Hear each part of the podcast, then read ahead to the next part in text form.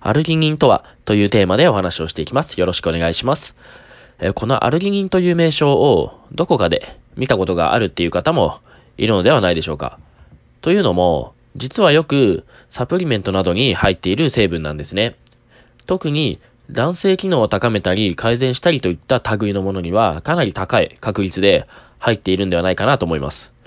このアルギニンはアミノ酸の一種で体内で合成できる非必須アミノ酸に分類されているんですけれども、体内で作り出せる量が少なくて、不足した分っていうのは食事から補う必要があるので、準必須アミノ酸、または条件化必須アミノ酸とも呼ばれています。アルギニンの主な作用っていうのが2つあります。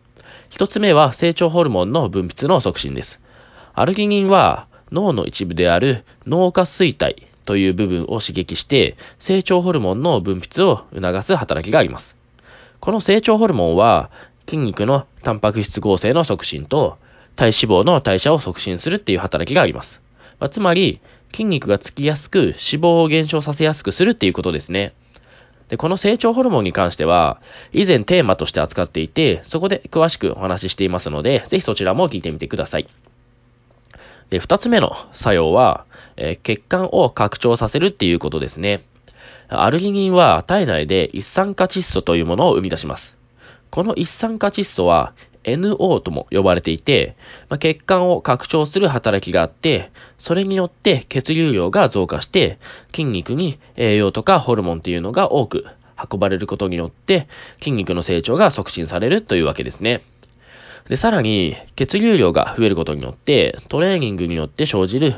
疲労物質っていうのを取り除いてくれるので、疲労回復をサポートしてくれるっていう働きも期待できます。で、男性機能を高めるサプリメントなどにアルギニンが入っていることが多いのも、まあ、血管を拡張させて血流量を増加させるからっていうのが理由ですね。で、アルギニンの摂取方法としては、サプリメントから摂取するのが手軽でおすすめです。まトレーニングの1時間前くらいに 5g 程度を目安に摂取するのがいいのかなと思います。で、食材から取る場合は、鶏の胸肉とか、豚ヒレ肉、マグロの赤身、あとはスルメとか、ソイプロテインにも多く含まれています。では今回の内容をまとめていきます。アルギニンはアミノ酸の一種で、体内で合成できる非必須アミノ酸に分類されるんですけれども、体内で作り出せる量が少なくて、不足した分というのは食事から補う必要があるので、準必須アミノ酸、条件下必須アミノ酸とも呼ばれています。アルギニンの主な働きは2つあって、それは成長ホルモンの分泌の促進と血管の拡張作用です。